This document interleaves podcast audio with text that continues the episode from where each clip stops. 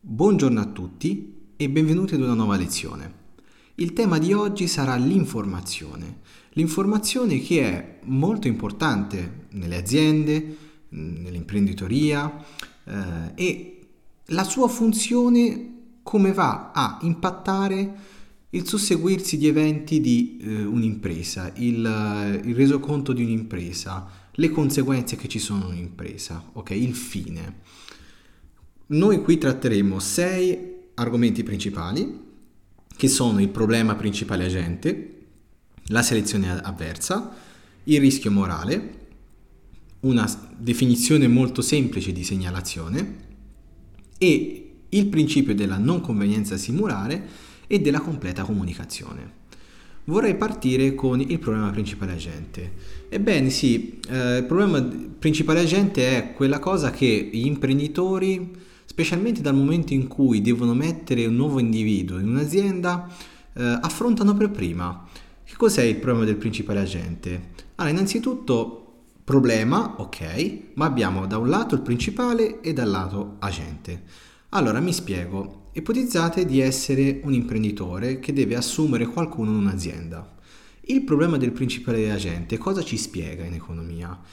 Quando noi assumiamo qualcuno, in breve, facciamo un investimento, spendiamo del tempo, abbiamo fatto delle ricerche, abbiamo investito perché vogliamo andare avanti con, magari con dei progetti futuri e pensiamo che investire con un nuovo operaio sarebbe eh, investire in un nuovo elemento sarebbe la cosa giusta per i nostri affari, magari no? Ipotizziamo questa situazione. Però il problema principale della gente ci insegna che questo investimento non è certo, ci insegna che eh, se io prendo un individuo alfa e lo metto in questa azienda, non è detto che l'individuo alfa mi soddisfi completamente e anzi c'è anche la possibilità che non mi soddisfi affatto e questo è il problema del principale agente.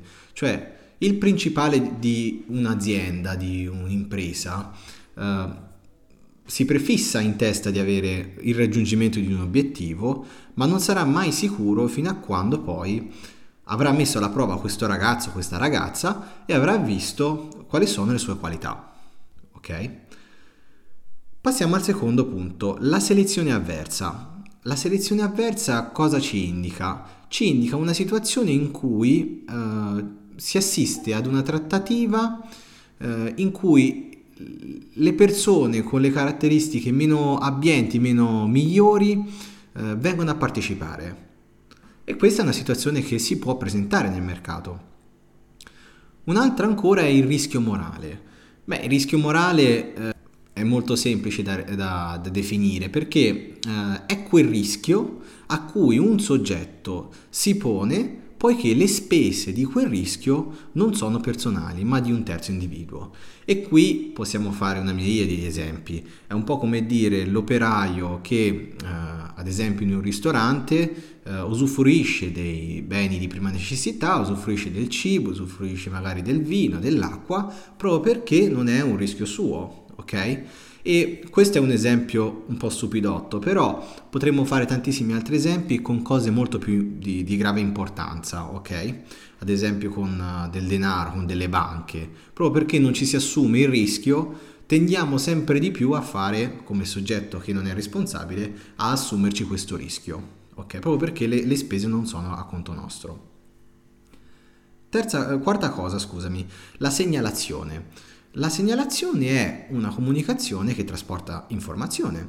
È un modo, diciamo, un pochino più carino di, di dirlo, perché mm, la segnalazione molti dicono eh io ti segnalo una cosa, ti segnalo un'informazione che a te ti serve, ma mh, non tutti si fermano su cosa è questa, segna- questa segnalazione poi alla fine. La segnalazione è letteralmente comunicare con un individuo e trasferire delle informazioni importanti. Abbiamo poi il principio della non convenienza simulare. Allora, Principio della non convenienza simulare che io non a caso voglio accomunare quel principio di completa comunicazione.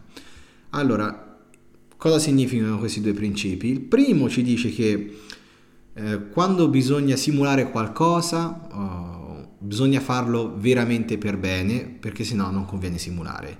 La seconda di conseguenza ci dice è meglio comunicare il tutto che eh, nascondere delle cose e se ci pensiamo questi due fattori in azienda sono molto accomunati fra di loro perché da un lato troviamo l'individuo che deve saper gestire una situazione dall'altro invece troviamo un individuo che eh, deve essere veritiero al 100% sono molto collegate perché? Perché facciamo un esempio unico.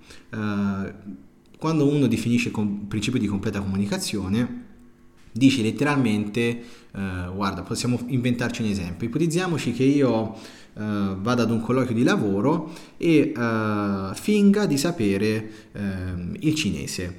E Mm, il datore di lavoro magari rimane stupito perché magari molti italiani non sanno il cinese e ci viene a dire eh, ok ti assumo e poi se ci serve di parlare il cinese ti chiamiamo. Prima di tutto eh, bisogna essere bravi a simularla questa situazione e sappiamo tutti che è sbagliato simulare in questo, in questo modo, ci siamo?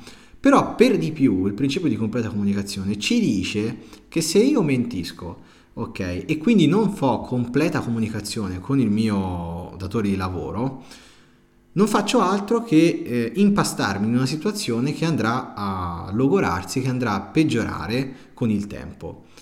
Ipotizziamo che un giorno mi mm, venga chiamato per parlare il cinese e lui non si accorge che, e scopre che io non, non so il cinese, io che figura ne faccio?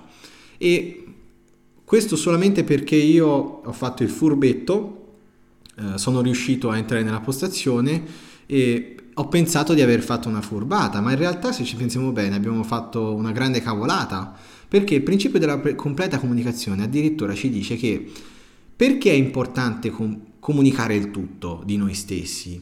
Perché eh, se tu comunichi non solo le tue abilità, ma anche i tuoi punti deboli, tu avrai la possibilità di essere visto come persona onesta, di essere visto come una persona che non tralascia informazioni, non come una persona che nasconde, che veramente non si conosce al 100%, e perciò le persone magari, se sanno ad esempio che tu non sai il cinese, ti daranno lavori, ad esempio, dicono una stupidata, di, di altro genere.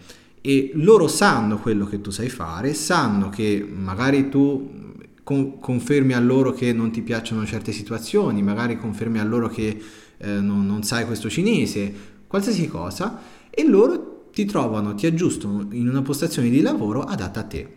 Quindi eh, anche questa è eh, un'altra cosa che io dico sempre, è sbagliato dire eh, di saper fare di tutto da un lato, ok?